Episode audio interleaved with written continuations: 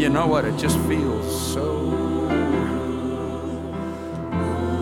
Feels so good to see all of you at our fabulous worship today.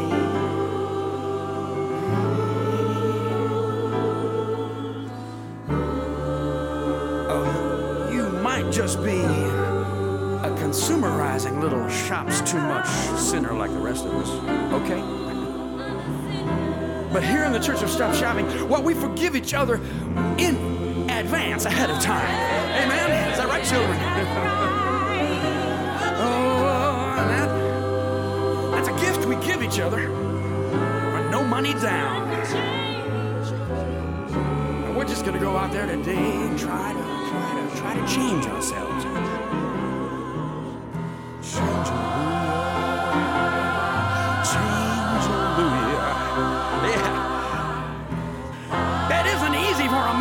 To stop their shopping, but oh, we're gonna try together. Now, somebody get me a change, change, change, hallelujah. Whoa. Welcome, come on in. Got some empty seats right here. Good to see you. We were just starting with today's message. The leader of the environmental movement has a brain. If we don't believe that the earth is a conscious being, if we don't think that she thinks, then we are thoughtless and defenseless against the fire, flood, and virus. We will consume our way into oblivion. We will consume the planet, shop ourselves to death. That's what we're doing. All these so called disasters the pandemic, the superstorms, the wildfires they come from one source. She's a living being. She's struggling to live through this extinction wave. She's evolving creatively. It's hard work. But that watery blue and white ball spinning in space is a life, and we're supposed to be living in that life. Life wants life to live, she wants us to survive. But we have to know her strategies, we have to help her. She knows what she's doing. The earth is the leader of the environmental movement, and she's a brilliant thinker. She's a genius. Somebody give me an earth Earthalleluia here today. Earth Earthalleluia. If you're sitting in your car listening to your dashboard, or you're on an iPhone in a train, or you're in a bar or a laundromat listening to a radio, just say this word out loud Earth Earthalleluia. One, two, three, here we go. Earth Earthalleluia. Amen.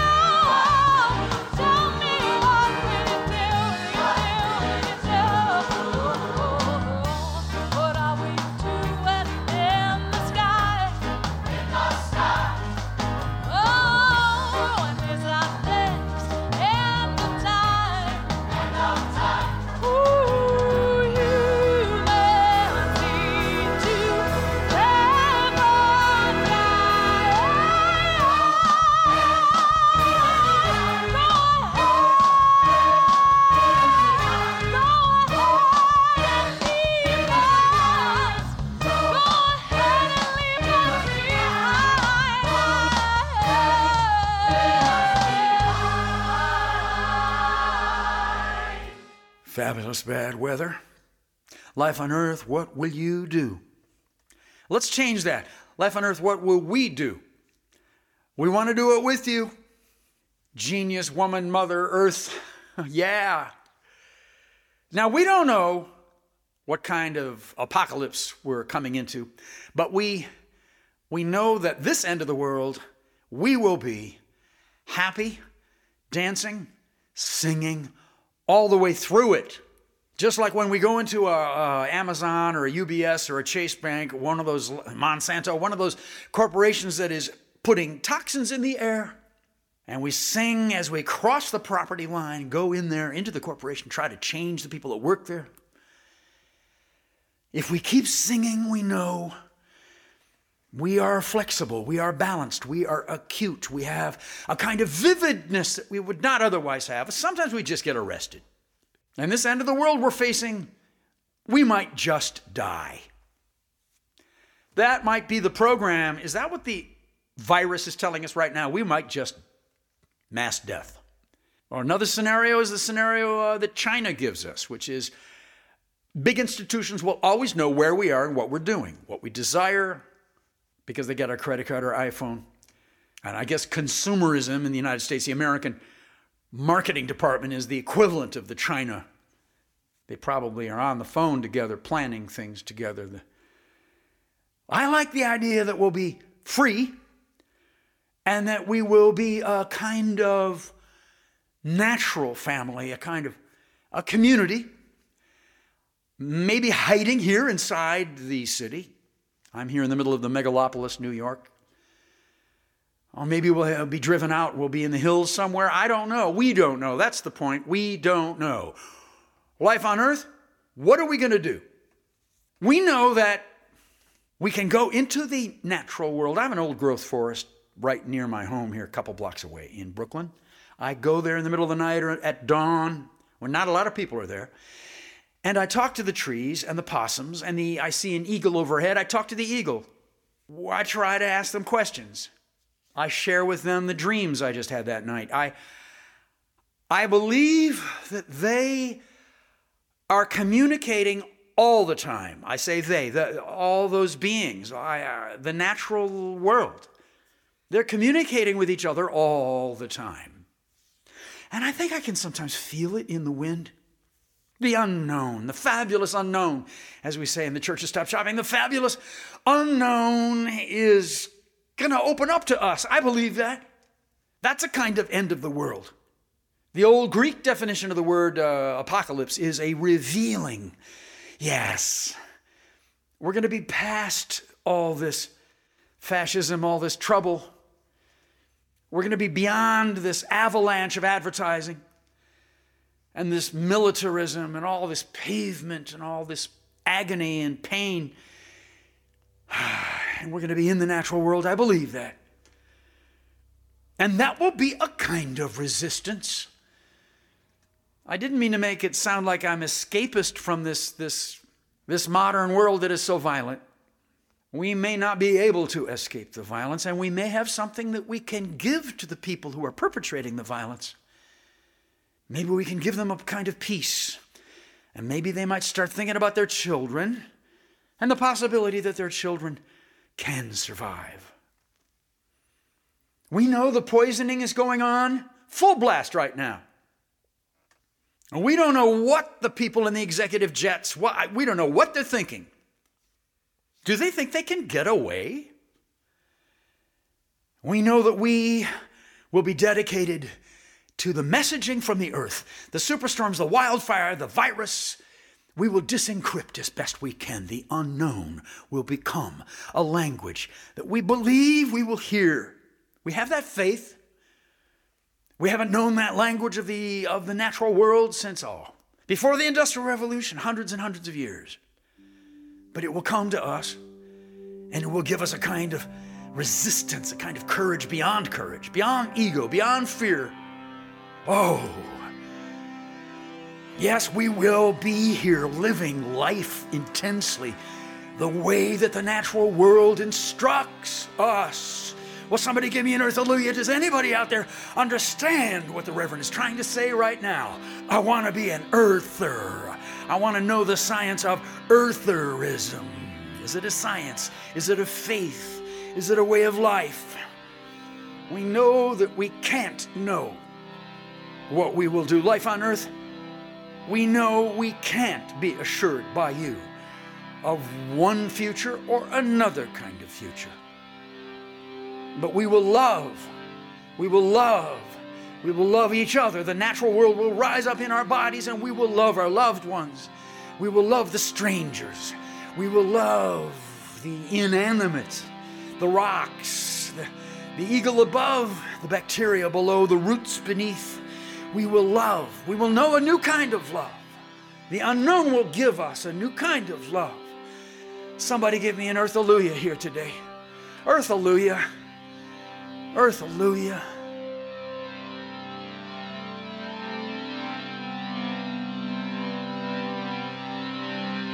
Earth is our government. Earth is our God. Earth is our economy. Earth is our church. We listen to Earth and then we go back to the old institutions. We go to the president and the generals and the holy fathers and the doctors of thinking, and we get no response. Then we return to the earth and await further instructions. We know that life itself is the best strategist. Earth speaks to us every day. The natural disasters are hard lessons. The silence of extinct life is a sorrowing earth. What earth knows is almost entirely unknown to us. The unknowable earth is everything that we It is all the commandments. It is common sense. It is where compassion comes from. We put personalities on Mount Olympus to represent it. We pray to the watery fire that creates a child inside our loved one. We dance all night. Now, Earth is our only celebrity. Earth is the only famous being that matters at all. Human history was made triumphing over Earth. Now, Earth makes history. Hello, welcome to News from the Natural World. I'm Savitri D. A single wildfire in California has reached the stunning size of more than 1 million acres, becoming the first gigafire in the state in decades. The August Complex Fire ignited on August 16th. It is larger than Rhode Island and spans seven counties.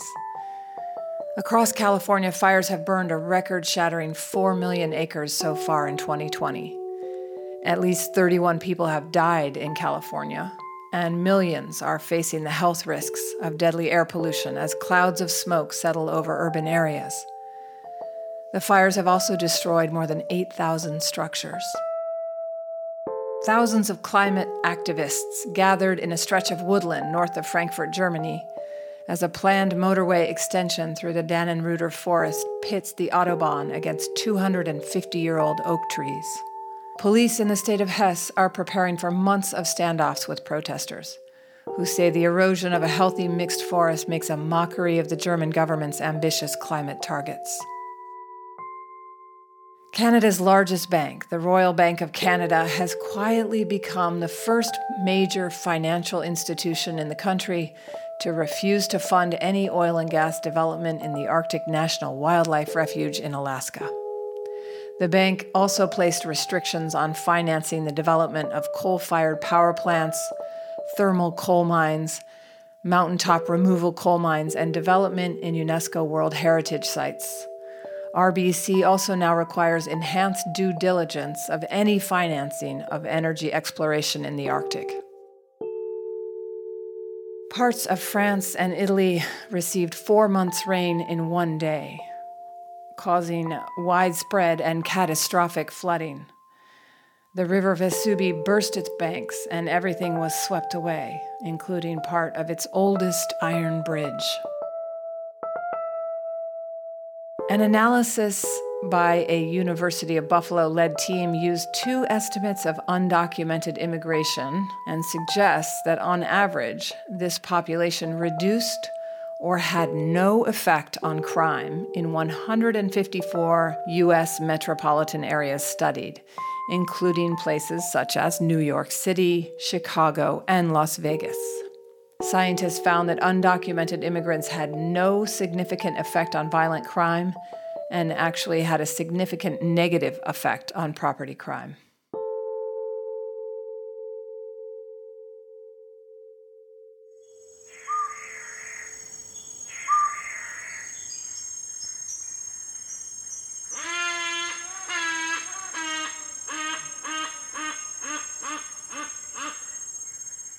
And now for today's interview, Charlene Riscajeda of Puerto Rico and Brooklyn. Hello, Charlene.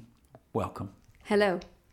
We're talking about Donald Trump is a part of the Earth Church.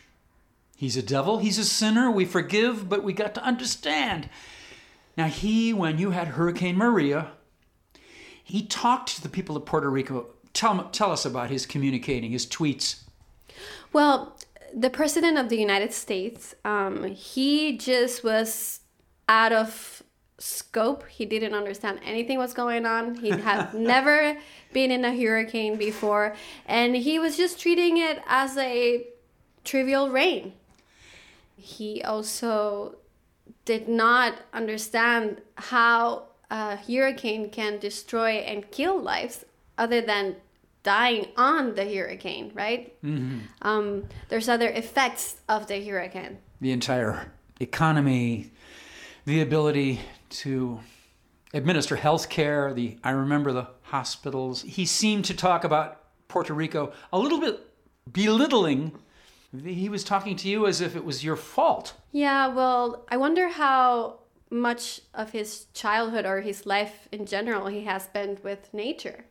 So I say that Puerto Rico is right now in the front of climate change. We have um, decrease of insects in in our nature. We also have hurricanes, earthquake, floods, and the United States or the president has not responded accurately to the necessities or the opportunity that he has to get a little bit more knowledge of what the climate change looks like and Puerto Rico is giving him the opportunity to to see this, understand this and do something about it.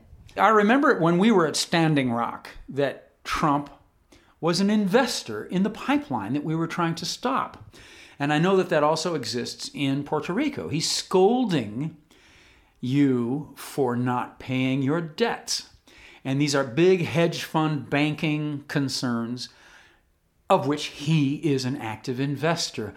important to understand that money is one thing and human life is another thing. And mm. we have to clear out those difference right? And understand that in a situation as like a national emergency a natural emergency a biological emergency we need to step away from wall street and numbers.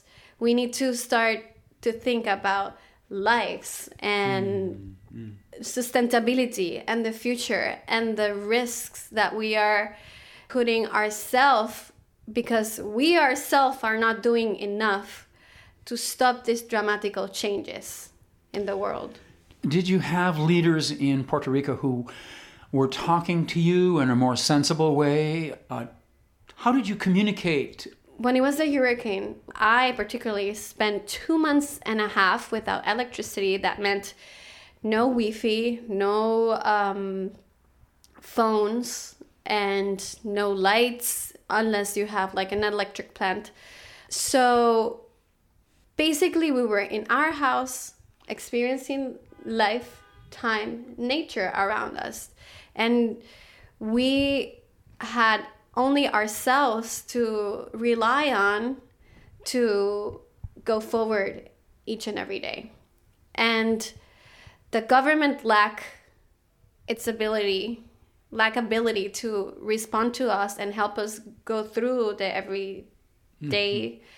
dynamics. And also the federal government in the united states lack the ability to respond mm. correctly to that situation for me it was a moment to completely disconnect of this hurricane that is the world and the system and the bureaucracy that we're living and step away and and realize what's essential and what's um, important.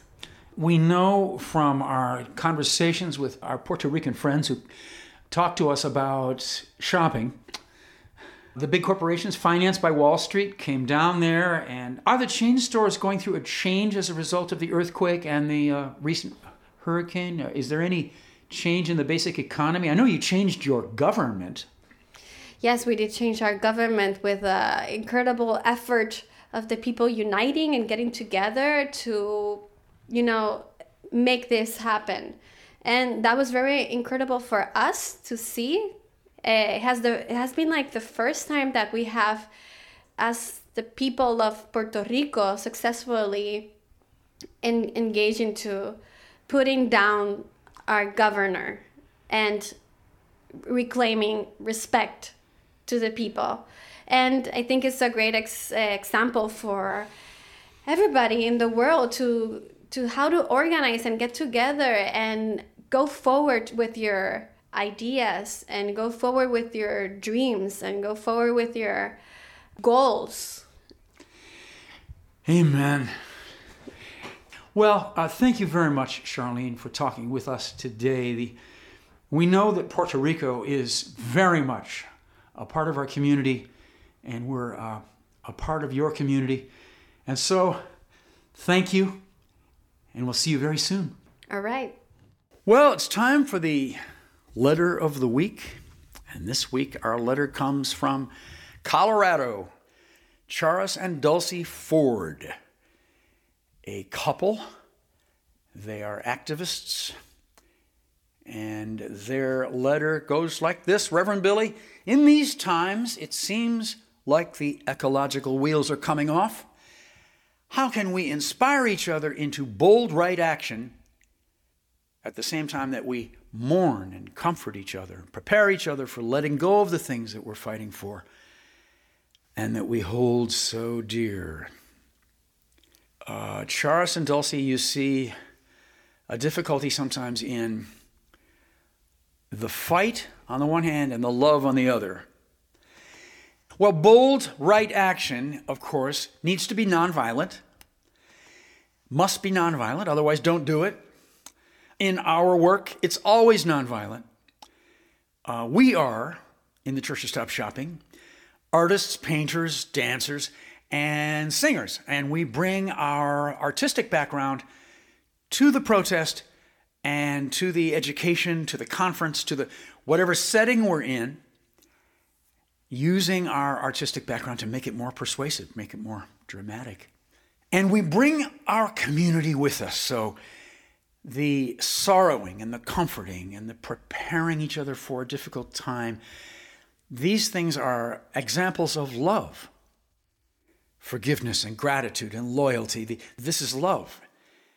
And when you have a community singing to you about change, then that community is shown in the different genders, the different races, and the different children, different ages. And people see the peace. They see families dealing with it. Caring for each other is in what people see, the community. And Black Lives Matter was like that. And Occupy Wall Street was like that. And Standing Rock was like that. These were communities. These were all kinds of people. In Black Lives Matter, we had 20 million people from 50 different states, from all different backgrounds, out there together. And there was love, especially love for the survivors of George Floyd and Ahmaud Arbery and Breonna Taylor, especially love for the people suffering from the brutality. But love for one another and community activity, it really takes a kind of loving community to really stand up and say we have to continue to love. In our law enforcement, we have to have peace. We have to have leadership by example, not by violence, but by doing the right things as citizens.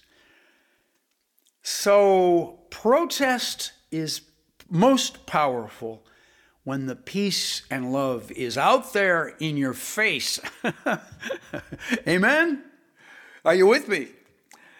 Now, I've seen that again and again.